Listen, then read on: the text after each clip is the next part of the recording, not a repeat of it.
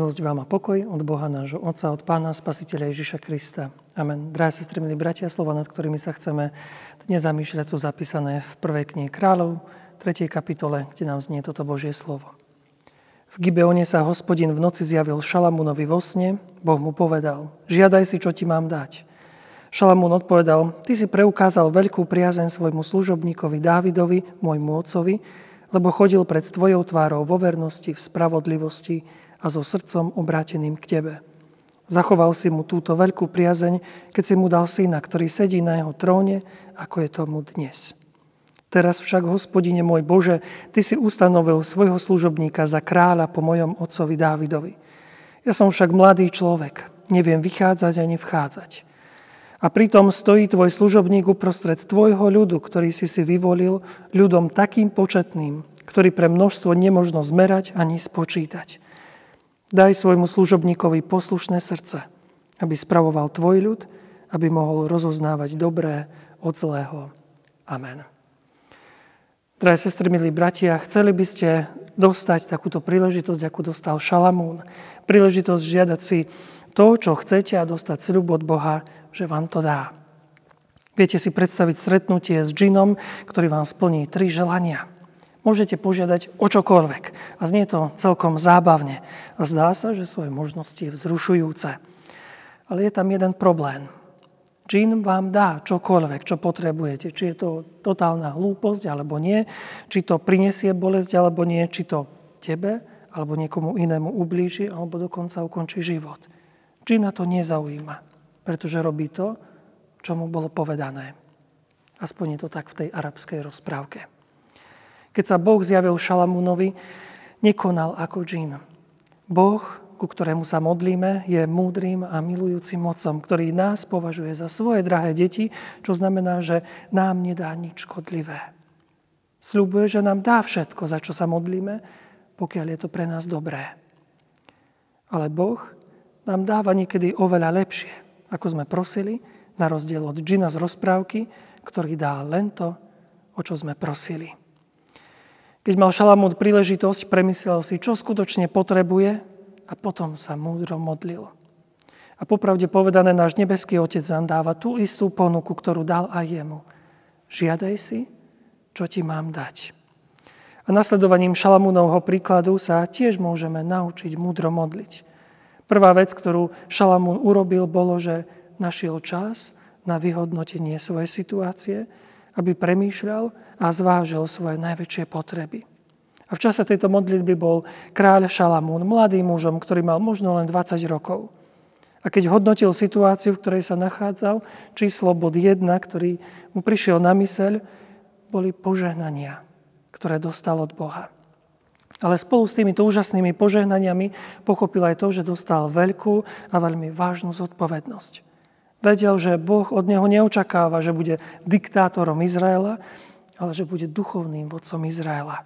Ako kráľ vyvoleného národu mal sústrediť ich mysle na prísľub, že jedného dňa z Dávidovej kráľovskej línie príde spasiteľ, ktorý zaplatí za hriechy sveta. Ďalšiu zodpovednosť, ktorú dostal, bolo, aby bol hlavným veliteľom pánovej armády a že bude pôsobiť ako sudca Najvyššieho súdu pre Izrael, teda mal vydávať múdre rozhodnutia. Ako čerešnička na tortu bola mu pridelená mimoriadná úloha vybudovať chrám.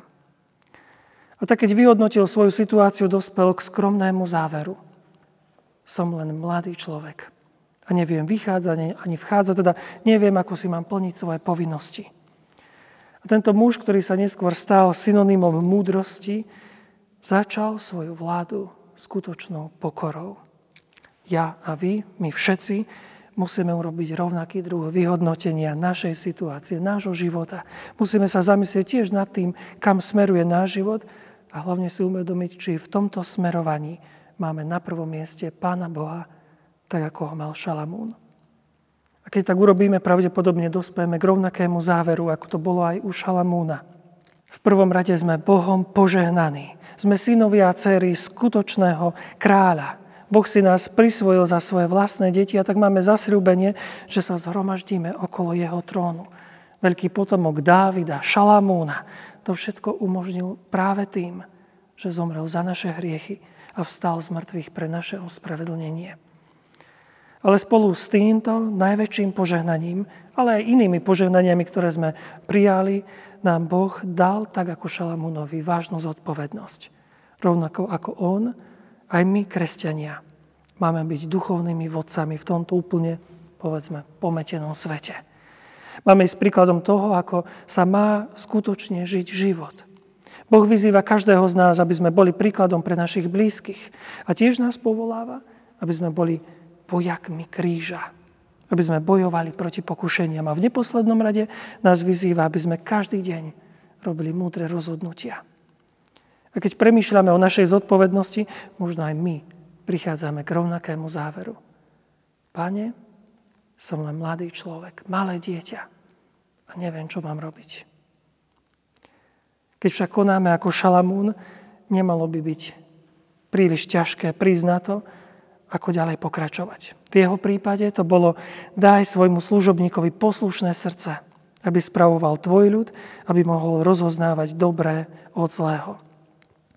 A to, čo je pozoruhodné, je, že sa nemodlí len za seba, ale aj za svoj ľud. A žiada si srdce, ktoré počuje. Chce byť osoba, ktorá nie je diktátor, ale ktorá počúva.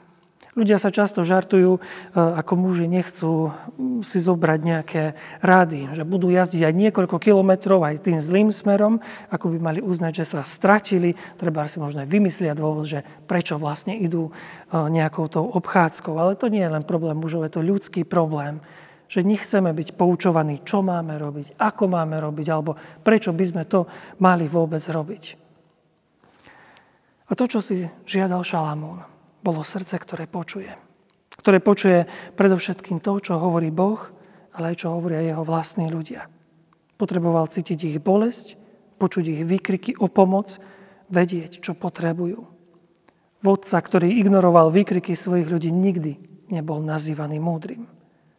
A Boh odpovedal na Šalamúnovú modlitbu. Dostal srdce, ktoré počuje. Srdce, ktoré je skutočný poklad od Boha. Poklad, ktorý aj my potrebujeme, a za ktorý by sme sa tiež mali modliť.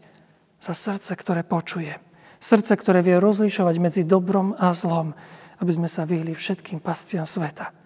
Modlíme sa za srdce, ktoré počuje to upokojujúce Božie posolstvo, že aj nám je odpustené, že Kristus zaplatil aj za ten náš hriech.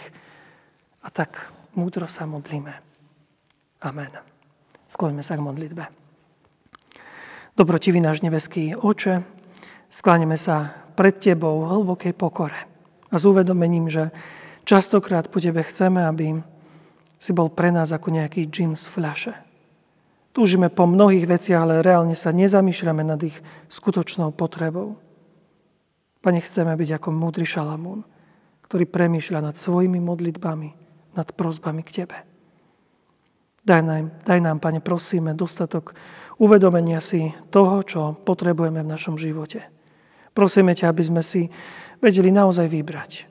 Aby tým hlavným meradlom nášho výberu si bol práve ty. Ty, ktorého budeme mať na prvom mieste. Kriste náš, vkladáme sa do tvojich rúk. Nech vďaka tebe máme múdre srdce, srdce, ktoré počuje. Amen.